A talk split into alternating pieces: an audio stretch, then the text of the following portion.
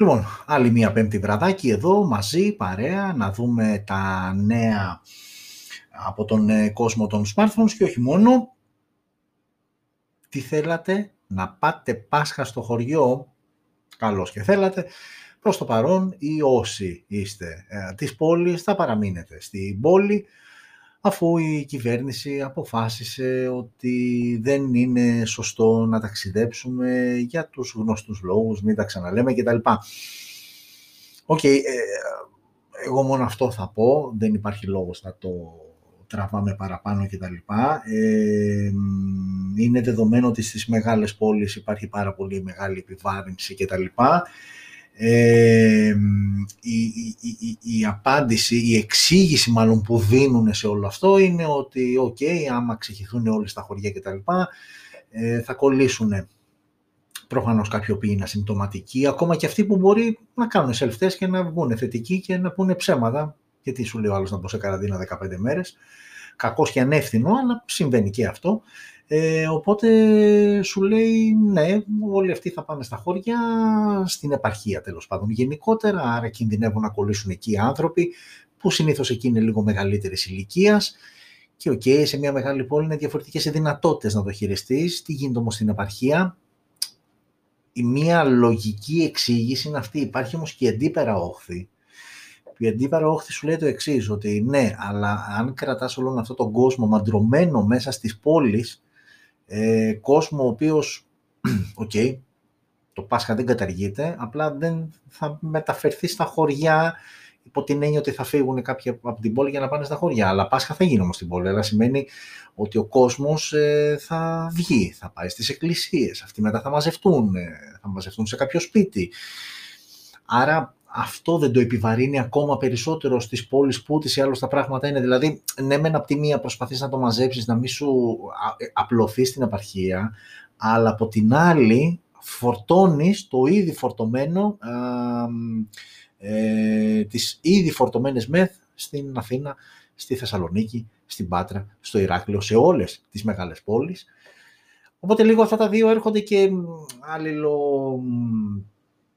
ανατρέπουν το ένα το άλλο και αυτό λίγο που σε ενοχλεί, που σε εξοργίζει, που γενικότερα λίγο σε κάνει να νευριάζεις είναι ότι παίρνονται τέτοιου είδους αποφάσεις όταν σε 10-15 μέρες υποτίθεται ότι θα ανοίξουν σχεδόν τα πάντα και υποτίθεται ότι αρχίζεις και υποδέχεσαι και τουρίστες.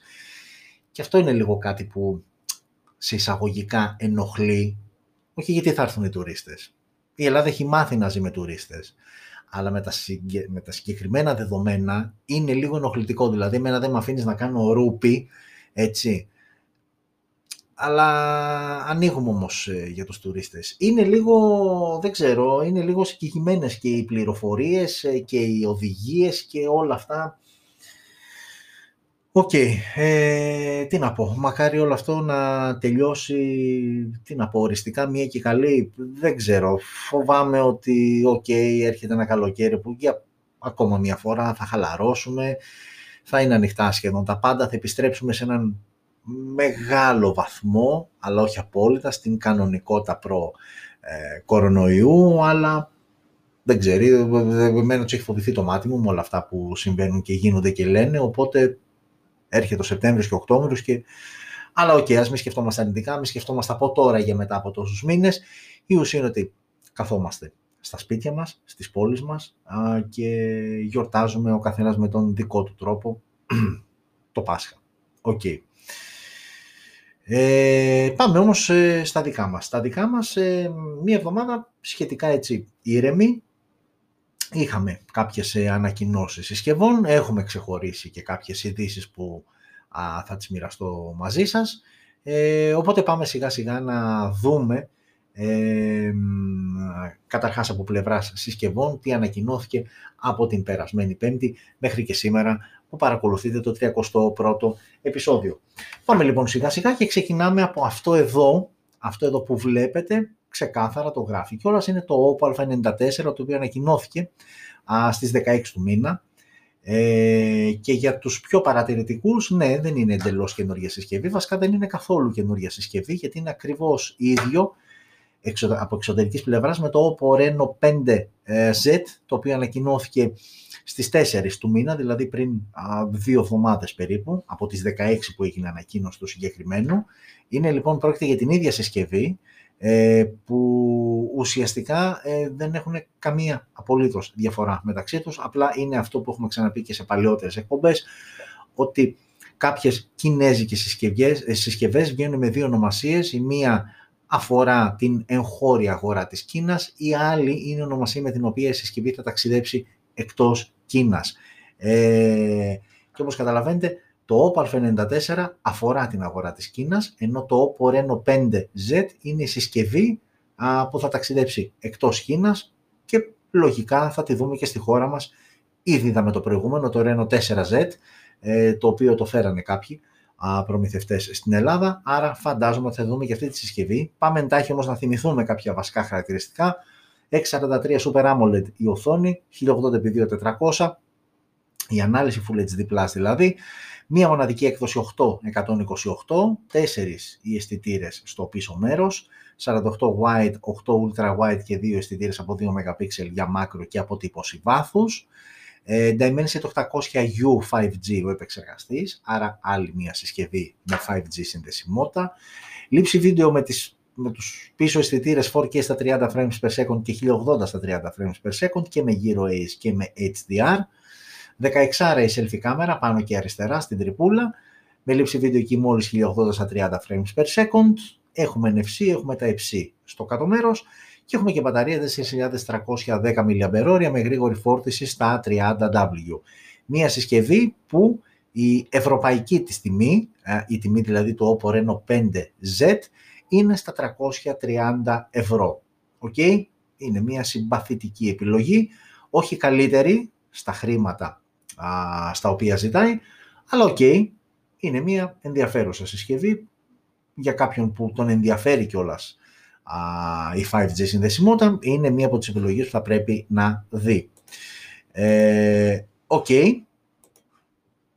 Και συνεχίζουμε με την επόμενη συσκευή από την ε, Honor, μια εταιρεία που έτσι λίγο έχει ψιλοχαθεί από το προσκήνιο. Ε, θυμίζουμε και πάλι ότι εδώ και κάποιους μήνες Honor και Huawei έχουν πλέον ε, τραβήξει χωριστούς δρόμους ε, οπότε η Honor πλέον δεν, ε, δεν θεωρείται sub-brand της ε, Huawei.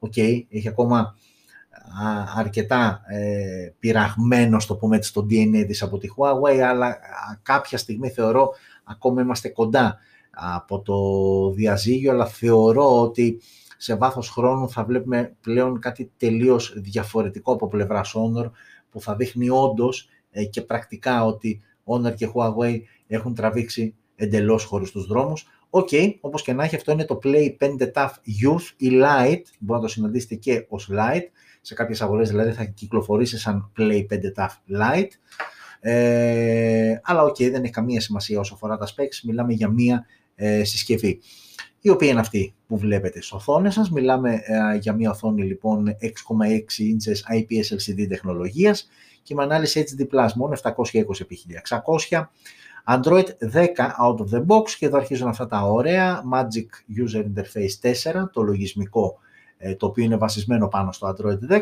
αλλά όχι Google Play Services.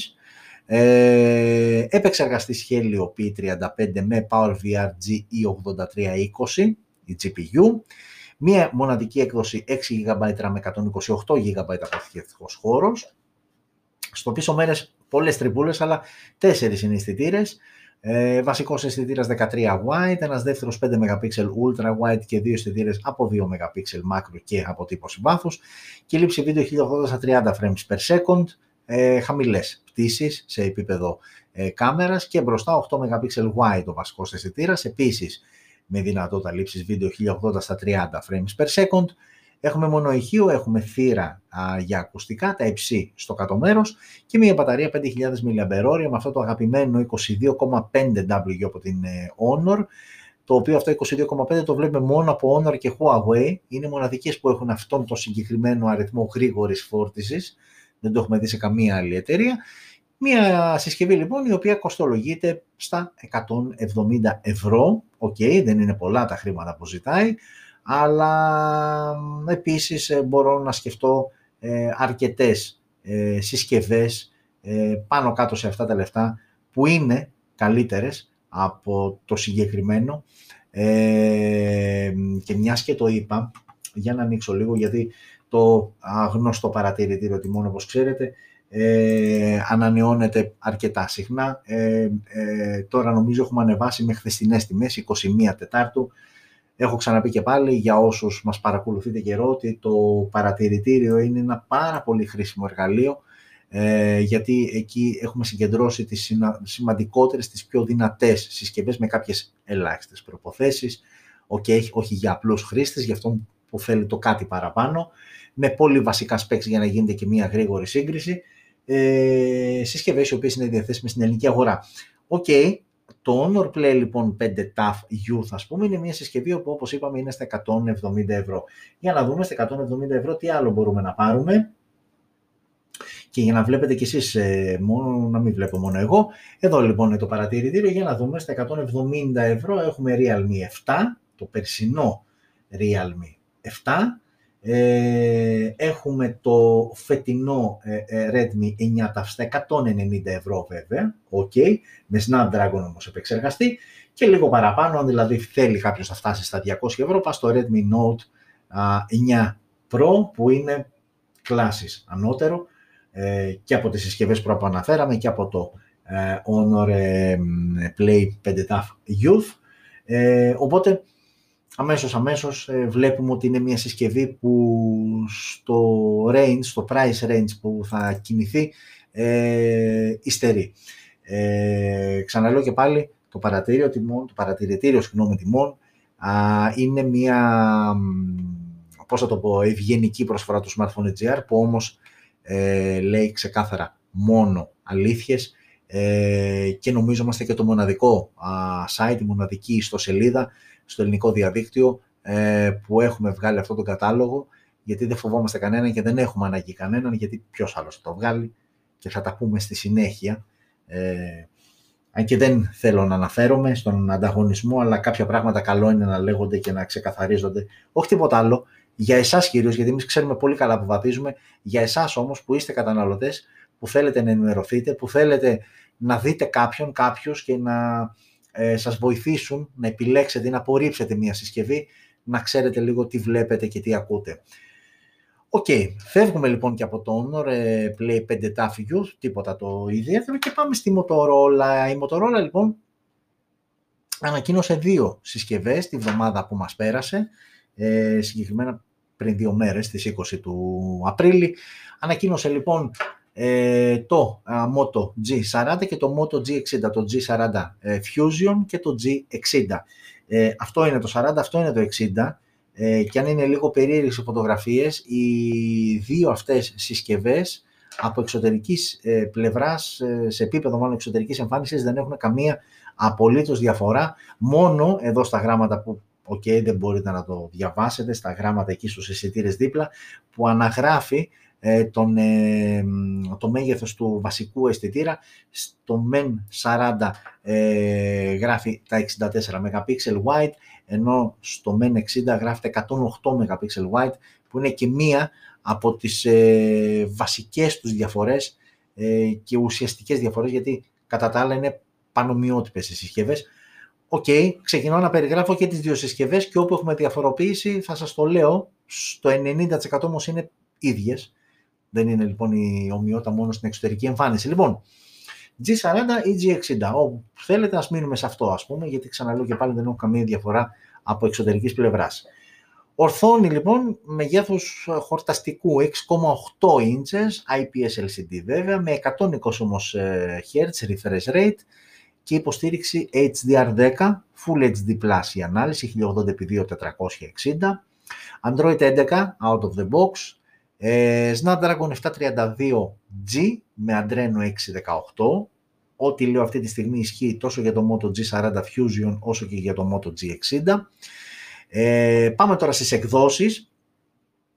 628, απλά το G40 ε, Fusion ε, θα έχει σαν βασική έκδοση 4,64. Θα μου πεις πλέον ποιος θα πάει να πάρει 464, αλλά OK. Okay. Η Motorola επέλεξε να βάλει σαν βασική έκδοση λοιπόν στο G40 α, την 464 και έχει και μία δεύτερη 628, ενώ το G60 βγαίνει μόνο στην 628.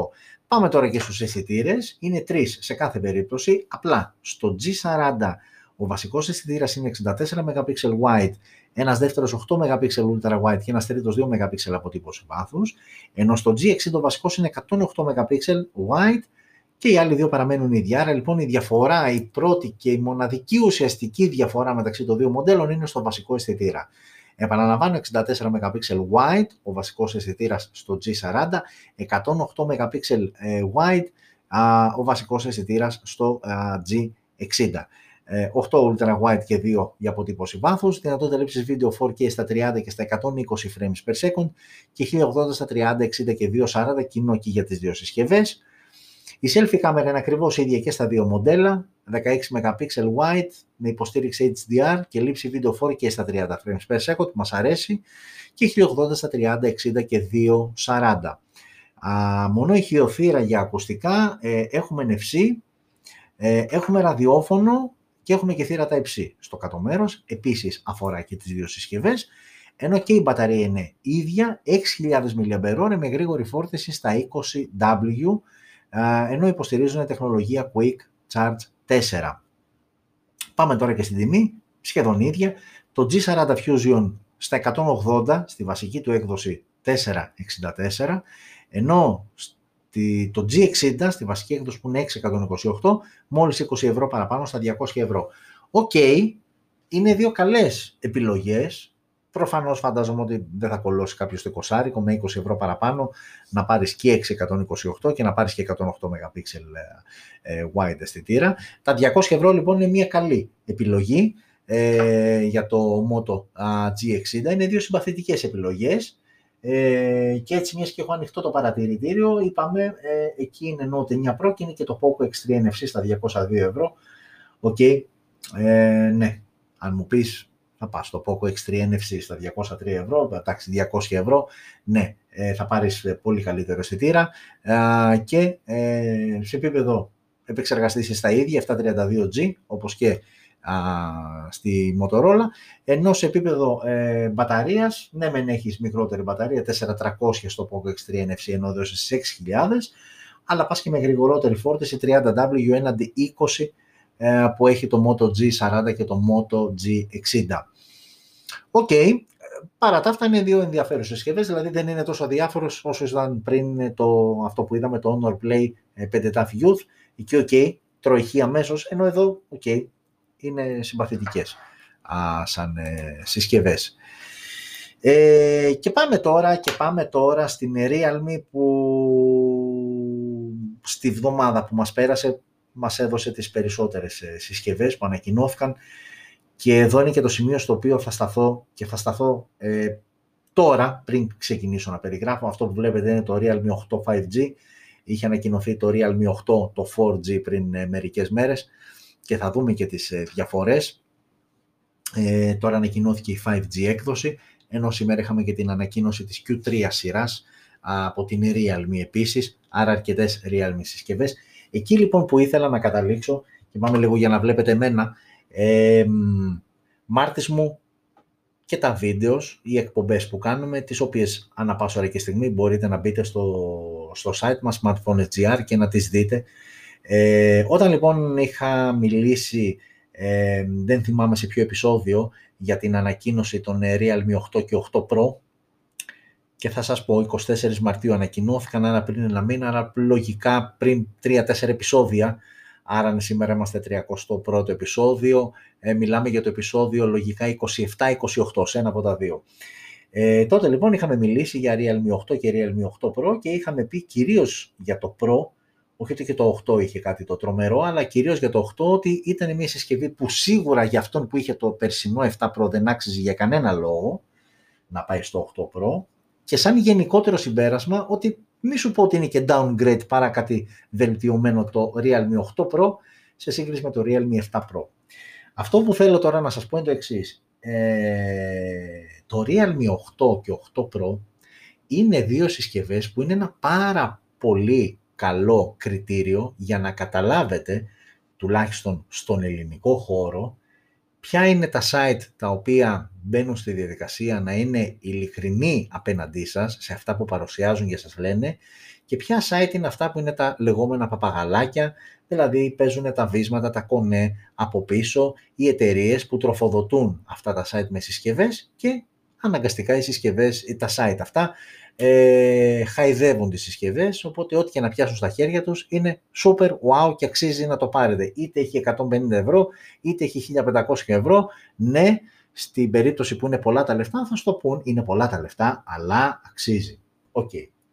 Τα πράγματα δεν είναι έτσι και δεν θέλαμε ποτέ να είναι έτσι και ε, απ' την άλλη ευχαριστούμε που ήταν έτσι γιατί αυτός ήταν και ο βασικός λόγος που δημιουργήθηκε το Smartphone GR. Γιατί; Γιατί το Realme 8 Pro είναι μια συσκευή που οι περισσότεροι που την πιάσαν στα χέρια τους ε, είπαν ότι είναι πολύ καλή, αξίζει τα λεφτά της και το ένα και το άλλο. Είναι ελάχιστοι αυτοί που γύρισαν και είπαν ότι ξέρεις κάτι, δεν αξίζει σε σύγκριση με την περσινή συσκευή, το 7 Pro, δεν αξίζει να την πάρεις και γενικότερα να τη θάψουμε.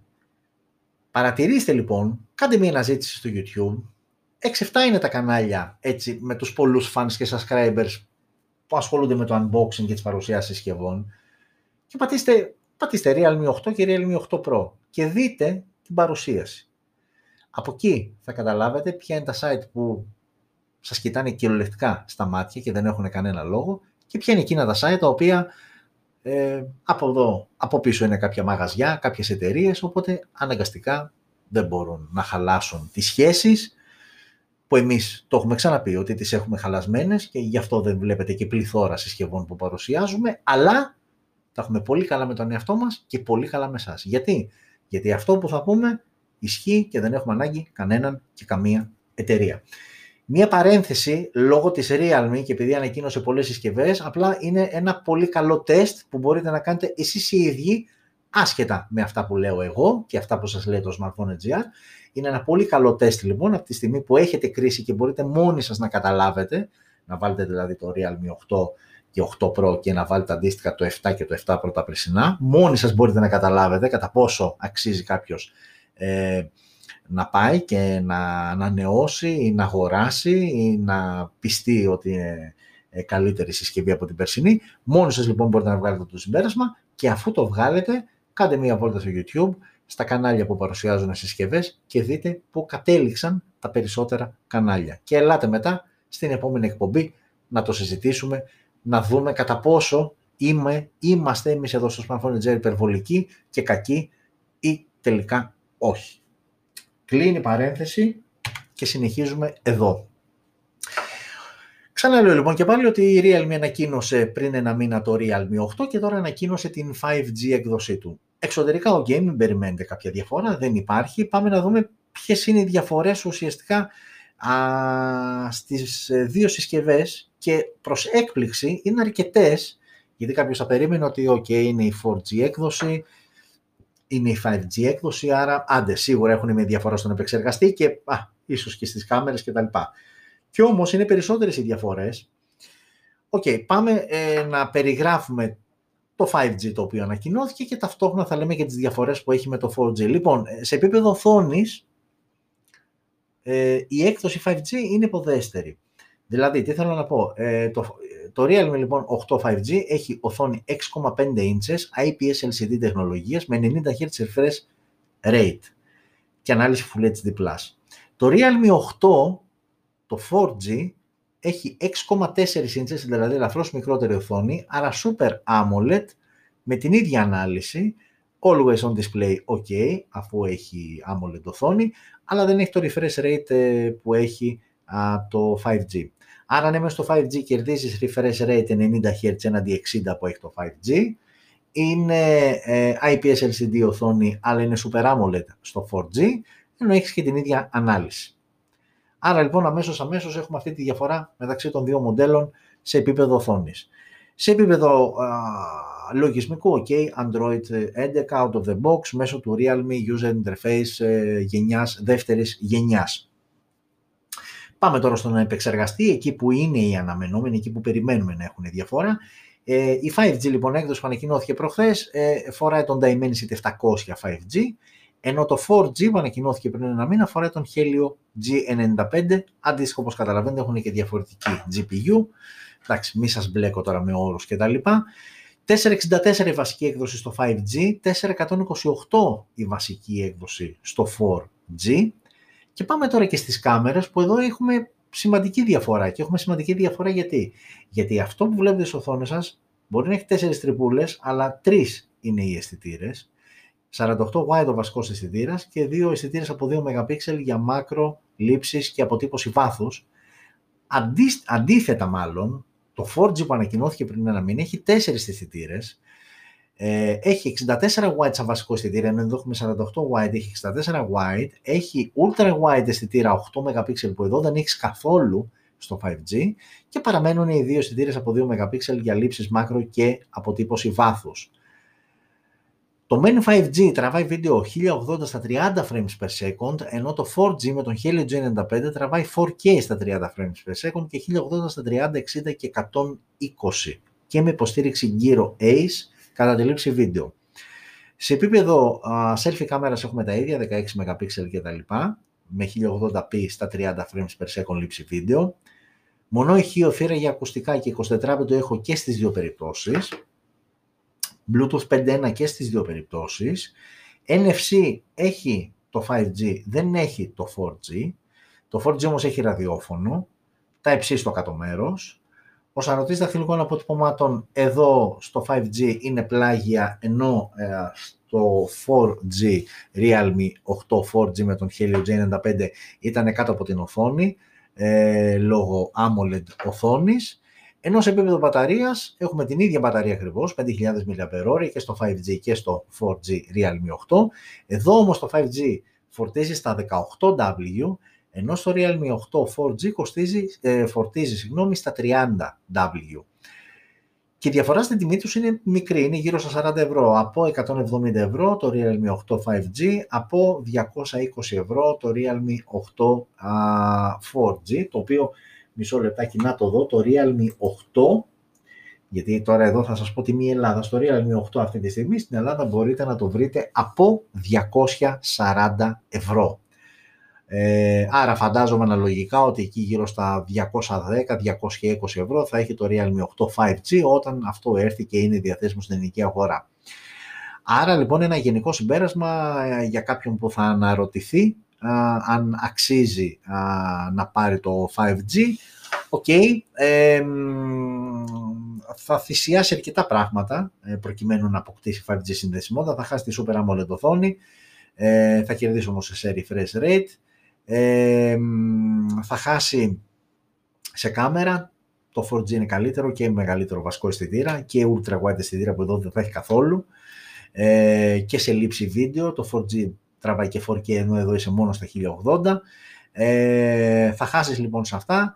Ε, τώρα από εκεί και πέρα είναι ανάλογα τα γούστα. Αν πάρεις το 5G κερδίσεις το NFC, αν πάρεις το 4G χάνεις το NFC αλλά κερδίσεις το ραδιόφωνο, ενώ κερδίσεις και σε γρήγορη φόρτιση με το 4G ε, σε σύγκριση με το 5G. 30W ε, το Realme 8 4G, 18W το Realme 8 5G. Άρα ε, σε ένα γενικό και τελικό συμπέρασμα, το Realme 8 4G είναι κάπως καλύτερο από τη 5G έκδοση. Απ' την άλλη όμως, η άλλη είναι 5G έκδοση. Άρα για κάποιον που καίγεται, ε, δεν μπορεί να ζήσει, να κοιμηθεί το βράδυ δεν έχει 5G συσκευή, αναγκαστικά πάει εδώ, αλλά θα πρέπει να κάνεις αρκετές υποχωρήσεις. Οκ, πάρα πολύ ωραία. Ε, και ε, συνεχίζουμε, συνεχίζουμε με το αγαπημένο μας Galaxy S20 Fan Edition, το οποίο είχαμε την ευκαιρία να το παρουσιάσουμε και εδώ στο Smartphone GR, μια άκρως ενδιαφέρουσα συσκευή, ε, με πολύ καλές επιδόσεις και θετικό πρόσημο σαν τελικό συμπέρασμα. Λίγο μας χάλασε η τιμή της, αλλά οκ, είναι μια αρκετά καλή επιλογή για τα λεφτά της και από τότε που την παρουσιάσαμε, δηλαδή χοντρικά πριν ένα μήνα μέχρι και τώρα, είναι και πολύ μικρή πτώση στην τιμή της. Εμείς βέβαια είχαμε παρουσιάσει το, 4, το 5G μοντέλο. Ε, η είδηση λοιπόν έχει να κάνει με το ότι η Samsung ανακοίνωσε και αυτά είναι λίγο τα άσχημα. Και τα άσχημα θα σας εξηγήσω γιατί είναι τα άσχημα. Podcast, συνεχίζουμε λοιπόν το podcast και λέγαμε λοιπόν ότι κοιτάξτε τώρα τι έκανε η Samsung. Η Samsung το Galaxy S20 Fan Edition το είχε κυκλοφορήσει σε δύο εκδόσεις. Ήταν το 4G που ερχόταν με τον Exynos και ήταν και το 5G που ερχόταν με τον Snapdragon 865. Και η διαφορά στα χρήματα ήταν γύρω στα 100 με 120 ευρώ. Μια σημαντική χρηματική διαφορά. Άρα λοιπόν για κάποιον που ήθελε, δεν ήθελε να μπλέξει με έξινος, ε, πήγαινε αναγκαστικά στο 5G ε, που είχε τον Snapdragon. Έρχεται λοιπόν τώρα η Samsung και τι κάνει, βγάζει το, το 4G και αυτό με Snapdragon 865. Ε, εδώ τώρα η, η πατάτα της υπόθεσης ποια είναι; Ότι κάποιος κόσμος επειδή δεν είχε να διαθέσει αυτά τα 100-120 ευρώ παραπάνω αναγκαστικά πήγε στην 4G έκδοση με τον Exynos. Τώρα που σου βγάζει την ίδια συσκευή με τον Snapdragon 865, άρα σημαίνει πλέον ότι είτε πάρεις το 4G είτε το 5G είσαι ε, με Snapdragon 865, απλά το modem αλλάζει ουσιαστικά, αισθάνεσαι λίγο, κακή λέξη τώρα, αισθάνεσαι λίγο μαλάκας γιατί λες, κοίτα τώρα, ε, πήρα το, το, το, το Galaxy S20 Fan Edition με τον Exynos και πάει τώρα και μου το βγάζει και με Snapdragon που θα το πρέπει να κλείσει τα μάτια ούτως ή άλλως. Είναι λίγο άστοχο σαν κίνηση, γιατί 4G ε, με Snapdragon υπήρχε, αλλά δεν αφορούσε την Ευρώπη, αφορούσε Κορέα και κάποιες άλλες αγορές από εκεί. Εδώ δεν είχαμε, είχαμε μόνο Exynos επιλογή για πιο οικονομικά και για 4G. Τώρα το 4G στο φέρνει και με τον ε, Snapdragon και λίγο αυτός που έχει καταλήξει και έχει πάρει το 4G δεν του αρέσει ιδιαίτερα αυτή η είδηση, το καταλαβαίνω, το νιώθω, έχει απόλυτο δίκιο. Λίγο ψιλοκουτό αυτό της ε, Samsung, να το έκανε εξ αρχής, OK, okay, αλλά όταν έχει τρέξει ήδη τόσους μήνες στη συσκευή και πας και μου το αλλάζεις, OK, okay, δεν είναι και το πιο έξυπνο και ωραίο. Όπως και να έχει, όσοι δεν έχετε δει το hands-on ε, review με τον δικό μας μοναδικό τρόπο, μπείτε να το δείτε, είναι μια πάρα πολύ αξιόλογη συσκευή, η οποία αυτή τη στιγμή Είπαμε, έχουμε ανοίξει το παρατηρητήριο, οπότε ας πούμε και κάποια πράγματα για τιμές. Όποιος λοιπόν πάρει τη 4G έκδοση, εντάξει τώρα ανακοινώθηκε, δεν είναι ακόμα διαθέσιμο. Η 4G έκδοση λοιπόν που κυκλοφορεί αυτή τη στιγμή στην Ελλάδα είναι με έξινος και είναι ε, σε τιμή, σε τιμή, δώστε μου ένα λεπτάκι να το εντοπίσω, σε τιμή από 500 ευρώ με τον Exynos 990, ενώ αυτός που θα πάει στο 5G ε, θα δώσει 80 ευρώ παραπάνω από 580 ευρώ. Έχει πέσει δηλαδή μέσα σε ένα μήνα γύρω στα 20 ευρώ, έχει γύρω στα 600-610 ευρώ. OK, okay, είναι και το brand Samsung, έχει διαφορετική αξία μεταπώλησης, πέφτει λίγο διαφορετικά η τιμή σε αυτό το είδος τα μοντέλα. Άρα λοιπόν το 5G είναι γύρω στα 600 ευρώ, 580, είναι μια αρκετά καλή επιλογή. Δεν το έχω ξαναπεί και αν δείτε το hands-on review το εξηγώ περισσότερο για τον λόγο για τον οποίο το λέω, δεν είναι μονόδρομος, αλλά είναι μία καλή επιλογή. Είναι μία από τις top 3, top 3 ε, κορυφαίες επιλογές για κάποιον που θέλει να βάλει το χέρι του τσέπη και να φτάσει μέχρι τα 600 ευρώ. Το βλέπει οπωσδήποτε και το συγκρίνει ανάλογα μετά με τις ανάγκες του. Οκ, και πάμε κλείνοντας στα σημερινά, γιατί η Realme σήμερα ανακοίνωσε την Q3 σειρά, η οποία απαρτίζεται από αυτά τα τρία μοντέλα. Q3i, Q3 και Q3 Pro, 5G και οι τρεις συσκευές. Αυτή είναι η εξωτερική τους εμφάνιση, okay, μικρές διαφορές. Το Pro λίγο έτσι διαφέρει όσον αφορά το flash και τους αισθητήρες. Q3i και Q3 είναι σχεδόν ίδια. Το Q3i είναι ουσιαστικά το Realme 8 5G που είδαμε πριν, ακριβώς οι ίδιες συσκευές ε, προφανώς θα αφορά ε, άλλες αγορές, γιατί φαντα, όχι φαντάζομαι, εδώ στην Ευρώπη και συγκεκριμένα στην Ελλάδα το Realme 8 α, θα έρθει και το Realme 8 ήδη έχει έρθει και θα έρθει και το 5G. Α, Realme Q3 φαντάζομαι ότι είναι για άλλες αγορές. OK. Okay. Άρα λοιπόν αφήνω στην άκρη το Q3i 5G είναι ακριβώς η ίδια συσκευή με το Realme 8 5G που είδαμε πριν. Πάμε λοιπόν στα δύο, στο μεσαίο και στο τέρμα δεξιά, πάμε στο Q3 και στο Q3 Pro. Το Q3 λοιπόν ε, διαθέτει και αυτό την ίδια οθόνη με το Q3i, είναι στα 6,5 IPS LCD με μεγαλύτερο refresh rate 120 Hz, ενώ το Q3i 5G είναι στα 90. Android 11 out of the box, Snapdragon 750G 5G, ενώ το Q3i έχει το Dimensity 700 5G, είπαμε όπου Q3i 5G βλέπετε το Realme 8 5G η ίδια συσκευή, διαφορετικό όνομα για διαφορετικές αγορές, μην τα ξαναλέμε. 628 η βασική έκδοση για το Realme Q3 και υπάρχει και μια δεύτερη 828. Πάμε τώρα στις κάμερες, τρεις οι αισθητήρε στο πίσω μέρος, 48 wide, 8 ultra wide και 2 MP για λήψεις μάκρο, 4K στα 30 frames per second και 1080 στα 30 και 60 για τη λήψη βίντεο, 16 MP wide ο αισθητήρας ε, μπροστά για τις ε, selfie λήψεις, υποστήριξη HDR, πανόραμα και λήψη βίντεο 1080 στα 30 frames per second. Μόνο ηχείο, θύρα για ακουστικά, 24 bit ο ήχος, Type-C στο κάτω μέρος και μπαταρία 5.000 mAh με γρήγορη φόρτιση στα 30W.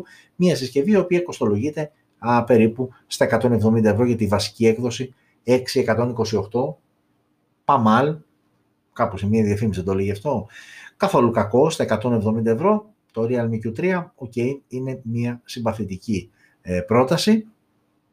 Ενώ τα δεξιά το κεντρινάκι είναι το Pro, το οποίο Pro τώρα τι έρχεται, έρχεται τώρα και σου δίνει καλύτερη οθόνη, είναι με λίγο μικρότερη γιατί πέφτουμε σε 6,43 έναντι 6,5 που είναι στα άλλα δύο μοντέλα, αλλά στη δίνει με Super AMOLED και 120 refresh rate. Εδώ λοιπόν και Super AMOLED, αλλά δεν στερήσει και το refresh rate. Full HD Plus η ανάλυση, αυτή είναι εκείνη και στις 3. Dimensity 1100 5G, ολοκένουργιος επεξεργαστής της MediaTek, Dimensity 1100 λοιπόν, ε, με Mali G77NC9, ε, την GPU, 628 και εδώ η βασική έκδοση, εδώ όμως σου δίνει επιπλέον άλλες δύο και είναι η μοναδική από τις τρεις που δεν δέχεται κάρτα microSD, που σημαίνει ότι αυτό που θα πάρεις αυτό θα έχεις σε αποθηκευτικό χώρο, 628, 828 και 8256, νομίζω ότι είναι τρεις καλές εκδόσεις, καλύπτει τις περισσότερες απαιτήσεις εκεί έξω από πλευράς αποθηκευτικού χώρου ή και RAM για κάποιον θέλει το κάτι παραπάνω.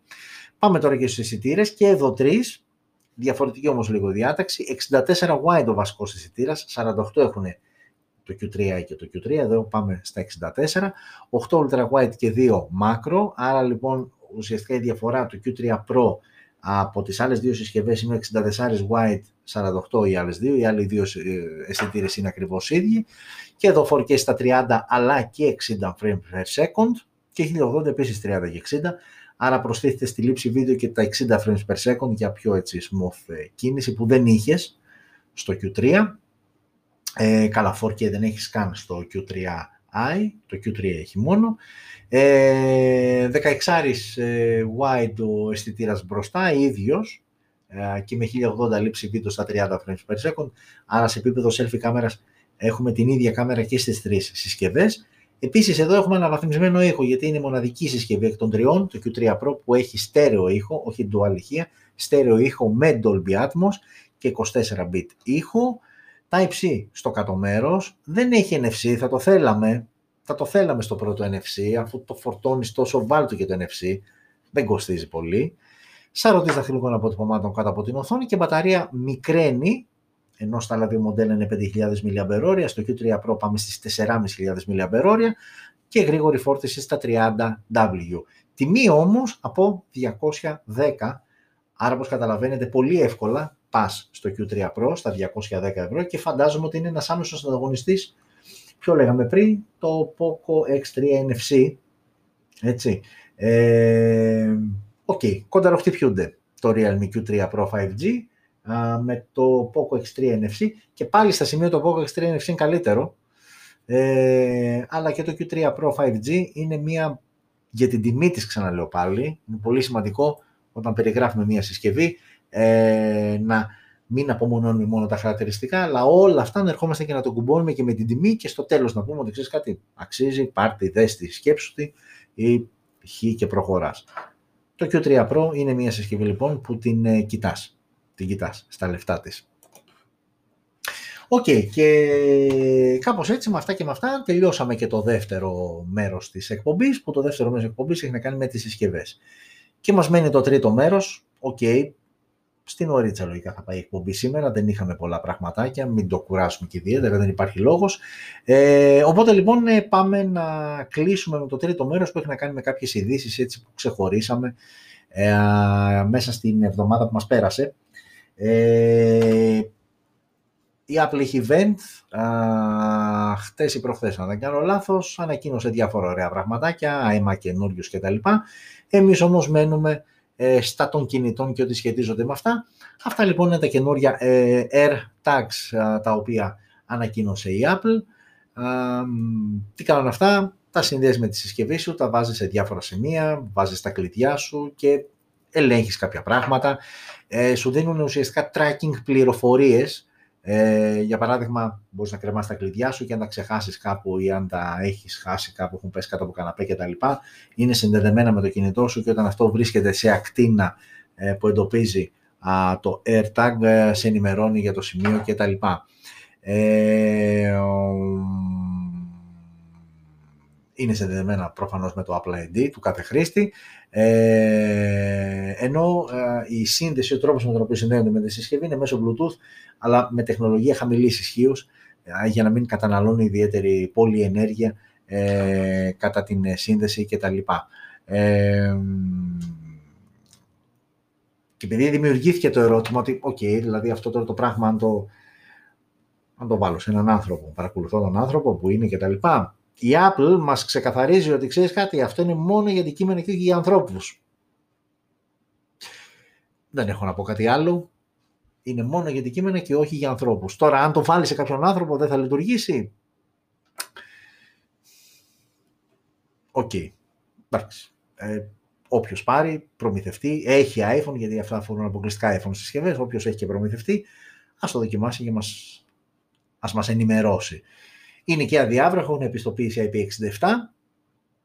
Ε, ενώ ε, η τιμή τους είναι, είναι διαθέσιμα από 30 Τετάρτο το τέλος του μήνα, δηλαδή σε μία εβδομάδα και η τιμή τους ξεκινάει από τα 29 δολάρια και φτάνει μέχρι τα 99 ανάλογα την έκδοση που θα επιλέξει κάποιος. Ε, ενώ δίνεται και η δυνατότητα να τα κάνεις και λίγο πιο προσωπικά αν θέλεις ας πούμε ε, να χαράξεις κάποια αρχικά, κάποιο όνομα κτλ. OK, okay, ενδιαφέρον γκατζετάκι, χρήσιμο, αλλά...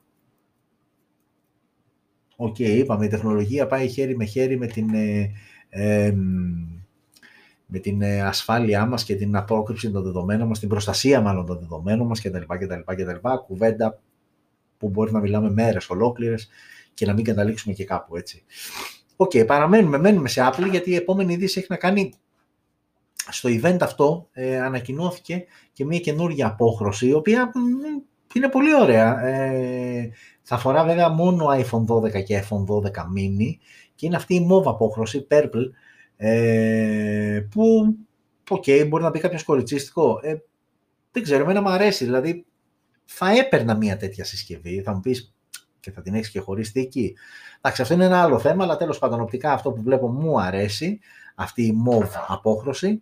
Ε, οπότε ανακοινώθηκε και αυτό, οκ, δεν είναι ακόμα διαθέσιμο, αλλά νομίζω μέσα στον επόμενο μήνα θα είναι διαθέσιμη και αυτή η απόχρωση. Εδώ όμως, αυτό που βλέπετε είναι το iQOO 7 από την Vivo, ε, μια συσκευή η οποία έχει ανακοινωθεί καιρό τώρα. Το θέμα όμως είναι ότι ε, κέρδισε αυτό το Red Dot ε, που κάθε χρόνο βραβεύει α, την πιο όμορφη και στυλάτη συσκευή και το iQOO 7 κέρδισε αυτό το βραβείο, ένα σημαντικό βραβείο, μετράει δηλαδή για να σας το μεταφράσω σε απλά ελληνικά, μετράει ε, στον χώρο των smartphones να πάρεις μια τέτοιου είδους α, διάκριση. Ε, άρα λοιπόν ε, το όλο design, ε, το ειδικά επεξεργασμένο γυαλί στο πίσω μέρος, το φινίρισμα, όλα αυτά μέτρησαν και το iQOO 7 κέρδισε ε, αυτό το α, βραβείο. Ε, OK. okay. Πάλι η Apple ε, στο event ανακοινώθηκε ότι τη βδομάδα τώρα, τη μεγαλοβδομάδα, α, έρχεται το αναβαθμισμένο ε, iOS 14.5 και iPad OS 14.5 αντίστοιχα για τα iPads. Αυτό θα είναι διαθέσιμο, όπως είπαμε, την επόμενη εβδομάδα. Ενώ τώρα αυτή εδώ πέρα η είδηση έρχεται λίγο να επιβεβαιώσει ε, έρχεται λίγο ουσιαστικά να επιβεβαιώσει, τώρα δεν ξέρω κατά πόσο βλέπετε καθαρά, α, ψιλοβλέπετε, την, α, εντάξει, μπορεί και χωρίς εισαγωγικά την κατρακύλα της Huawei, το έχουμε ξαναπεί, α, όλο αυτό που έχει γίνει με την Αμερική και τον μπαν από την κυβέρνηση Τραπ και τα λοιπά, όσο και να προσπάθησε η Huawei να το μετριάσει και να περάσει προς τα έξω ότι «ΟΚ, εμείς εδώ είμαστε ε, και δεν μας χαλάει τόσο και τα λοιπά», η αλήθεια είναι ότι τους έχει πονέσει πολύ και τα νούμερα, συγκεκριμένη μέτρηση έχει γίνει από την Strategy Analytics, τα νούμερα σπάνια λένε ψέματα ε, και το νέο ε, σε αυτήν την ε, είδηση είναι ότι η Huawei έχει πλέον φύγει από την πρώτη πεντάδα. Βλέπετε ότι δεν είναι το όνομά της. Εδώ έχει να κάνει με πωλήσεις. Νούμερο είναι η Samsung, είναι χωρισμένα στα, σε τετράμινα, Q1 του 2020, Q1 του 2021. Ε, βλέπετε λοιπόν ότι δεν είναι μέσα στην πρώτη πεντάδα, η Huawei είναι στο τελευταίο, εκεί που λέει Others, ε, που πάντα έπαιζε ούτε καν στην πεντάδα, στην πρώτη τετράδα έπαιζε η Huawei, έχει πέσει πλέον. Η Samsung είναι σταθερά πρώτη και με αύξηση στις πωλήσεις. Η Apple σταθερά δεύτερη και αυτή με αύξηση. Η Xiaomi α, και αυτή με ανωδική πορεία, όπως και η Oppo, όπως και η Vivo. Ουσιαστικά αυτοί οι πέντε είναι που απορρόφησαν α, και το μεγαλύτερο κομμάτι α, της, ε, των ε, συνδρομητών ε, που έφυγαν ε, μιλάω και ταυτόχρονα θέλω να συνδέσω για κάτι στην μπαταρία. Ε, αφορά λοιπόν το μεγαλύτερο κομμάτι των ανθρώπων, όχι των συνδρομητών, των καταναλωτών που έφυγαν από την Huawei από τη στιγμή που το No Google Play Services είναι πολύ μεγάλος, σημαντικός και αποτρεπτικός παράγοντας για να επιλέξει κάποιος ένα smartphone ή όχι. Ε, αυτές λοιπόν οι εταιρείες απορρόφησαν το μεγαλύτερο μέρος των καταναλωτών που φύγανε από την Huawei και πήγανε κάπου αλλού. OK, okay, ε, μην ξεχνάτε ότι σε λίγο καιρό περιμένουμε και επίσημα το Harmony OS, το νέο λειτουργικό που θα τρέχει ε, αποκλειστικά σε Huawei συσκευές ε, και να δούμε όλο αυτό, πώς θα πάει και πώς θα δουλέψει και, και, και. Και κλείνουμε με τελευταία είδηση, αυτό εδώ, άλλη μία φορά που ένα μαγαζί ε, δεν συμπεριφέρεται σωστά. Αναφερόμαστε στο Trackstore GR, το οποίο ε, εδώ και μερικές μέρες ε, από την Γενική Διεύθυνση Προστασίας Καταναλωτή, της Γενικής Γραμματείας Εμπορίου και Προστασίας Καταναλωτή, ε, όλο αυτό υπάγεται στο Υπουργείο Ανάπτυξης και Επενδύσεων. Ε, έβγαλε, έκλεισε ουσιαστικά το κατάστημα, έληξε την ηλεκτρονική σελίδα. Αν προσπαθήσετε τώρα να μπείτε θα δείτε ότι λέει ότι δεν υπάρχει, δεν είναι μάλλον δεν είναι προσβάσιμη. Ε, καθώς φτάσανε πλήθωρα καταγγελιών από ανθρώπους που είχαν αγοράσει συσκευές και τις είχαν προπληρώσει μάλιστα και εφόσον περνούσαν εύλογο χρονικό διάστημα, μιλάμε πάνω από μήνα, δεν είχαν λάβει κάποια συσκευή, ε, θέλαν να ακυρώσουν την παραγγελία, δεν μπορούσαν να πάρουν τα λεφτά τους πίσω. Γενικότερα όλα αυτά τα ωραία που συμβαίνουν με τέτοιου είδους μαγαζιά ε, και μαγαζιά που συνήθως είναι αυτά που τα πετυχαίνει στις μηχανές αναζήτησης ε, ότι λειτουργούν διαδικτυακά. Και η αλήθεια είναι ότι OK, okay, είναι πάρα πολλά καταστήματα που λειτουργούν μόνο διαδικτυακά και κάνουν πολύ καλά και άψογα τη δουλειά τους. Δυστυχώς όμως, συνήθως ε, εκεί μέσα κρύβονται, όχι μόνο, υπάρχουν και καταστήματα που έχουν και φυσική παρουσία, αλλά συνήθως σε αυτά που είναι μόνο διαδικτυακά, δεν υπάρχει εικόνα, υπάρχει μόνο ένα site και τίποτα άλλο, συνήθως εκεί κρύβονται αρκετοί απαταιώνες, άνθρωποι δηλαδή οι οποίοι πληρώνεις κανονικά κτλ. Δεν βλέπεις ποτέ το προϊόν που έχεις αγοράσει. Οπότε σε αυτή την περίπτωση καταλήγουμε σε αυτό που έχω πει και άλλες φορές.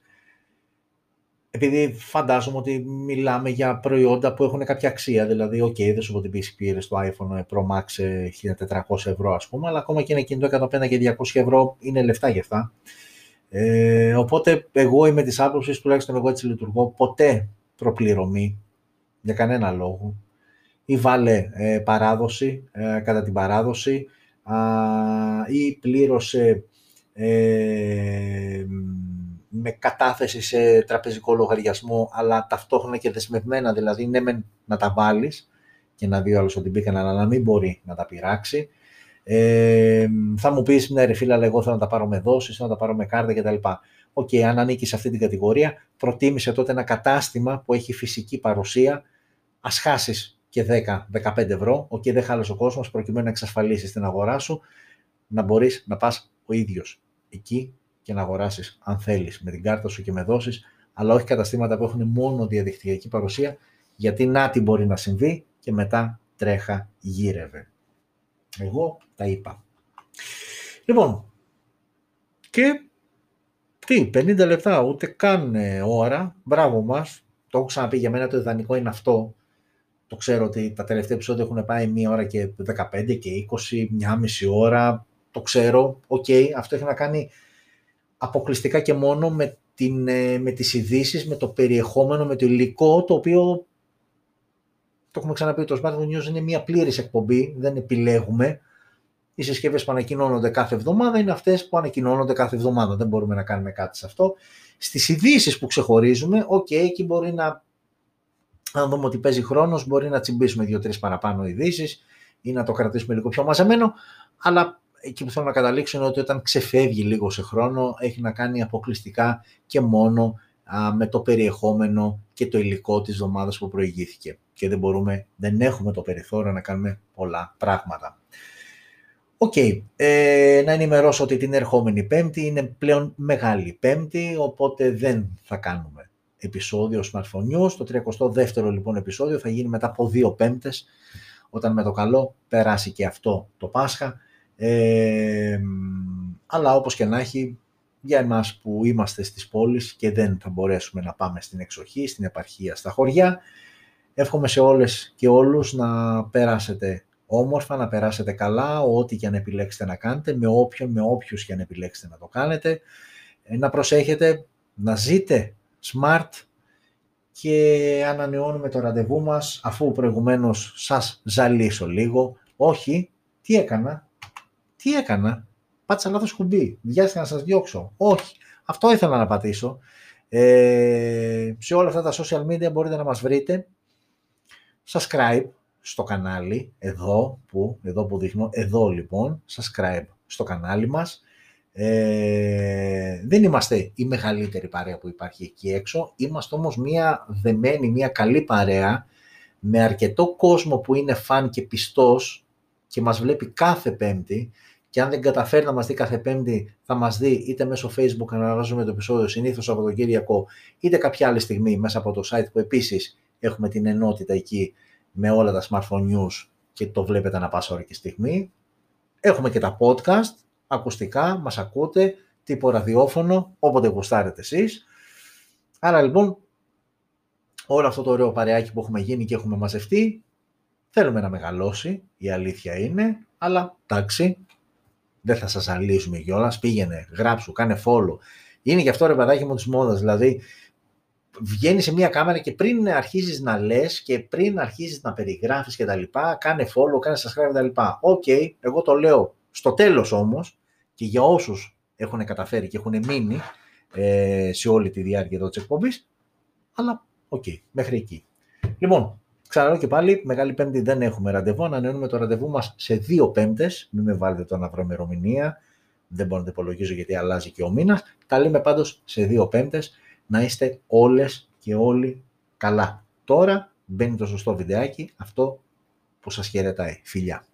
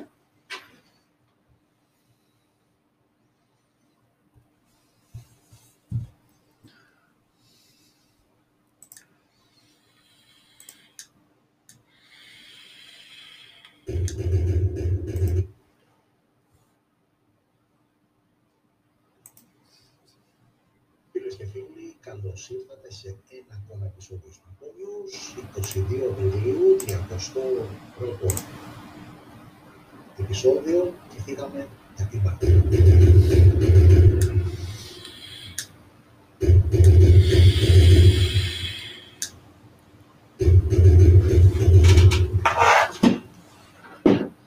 Λοιπόν, άλλη μια πέμπτη βραδάκι εδώ μαζί, παρέα, να δούμε τα νέα τον ε, κόσμο των smartphones και όχι μόνο. Τι θέλατε να πάτε Πάσχα στο χωριό, καλώς τι θέλατε, ως το παρόν ή όσοι είστε τη πόλη θα παραμείνετε στην πόλη αφού η κυβέρνηση αποφάσισε ότι δεν είναι σωστό να ταξιδέψουν για τους γνωστούς λόγους, για τα πεσαναλέτα κτλ. OK, okay, ε, λόγω transport θα πω, δεν υπάρχει και λόγος transport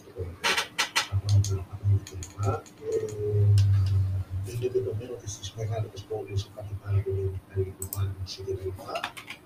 Ε, η απάντηση, η εξήγηση που δίνουμε σε αυτό είναι ότι οκ, αν ξεκινήσουμε στα χωριά κλπ. Θα κολλήσουν προφανώς κάποιοι που είναι συμπληρωματικοί, ακόμα και αυτοί που μπορεί να κάνουν σε αυτές και να βγουν το και να πούνε ψέματα, γιατί σου μιλάει τόσο καλά 15 μέρες κακώς και ανεύθυνο, συμβαίνει και αυτό. Ε, οπότε σου λέει, ναι, όλοι αυτοί θα πάνε στα χωριά, στην επαρχία τέλος πάντων γενικότερα, αν κινδυνεύουν να κολλήσουν εκεί οι άνθρωποι, που συνήθως εκεί είναι λίγο μεγαλύτερης ηλικίας. Και OK, okay, σε μια μεγάλη πόλη και έχει και δυνατότητες να χειριστεί τι γίνεται στην επαρχία. Η μία λογική εξήγηση είναι αυτή, υπάρχει και πέρα η αντίπερα όχθη σου λέει το εξής, ότι ναι, αλλά αν κρατάς όλο αυτόν τον κόσμο μαντρωμένο μέσα στις πόλεις, ε, κόσμο ο οποίος, OK, okay, το Πάσχα δεν καταργείται, απλά δεν μεταπέφτει στα χωριά, οπότε λέει ότι θα φύγουν κάποιοι από την πόλη για να πάνε στα χωριά. Αλλά Πάσχα δεν γίνεται στα χωριά, σημαίνει ότι ο κόσμος ε, θα βγει στι εκκλησίες, θα μαζευτούν, θα μαζευτούν σε κάποιο σπίτι. Άρα αυτό δεν το επιβαρύνει ακόμα περισσότερο στις πόλεις που από ό,τι θα Δηλαδή, στην αλλά από την άλλη το τόνις πολύ φορτωμένο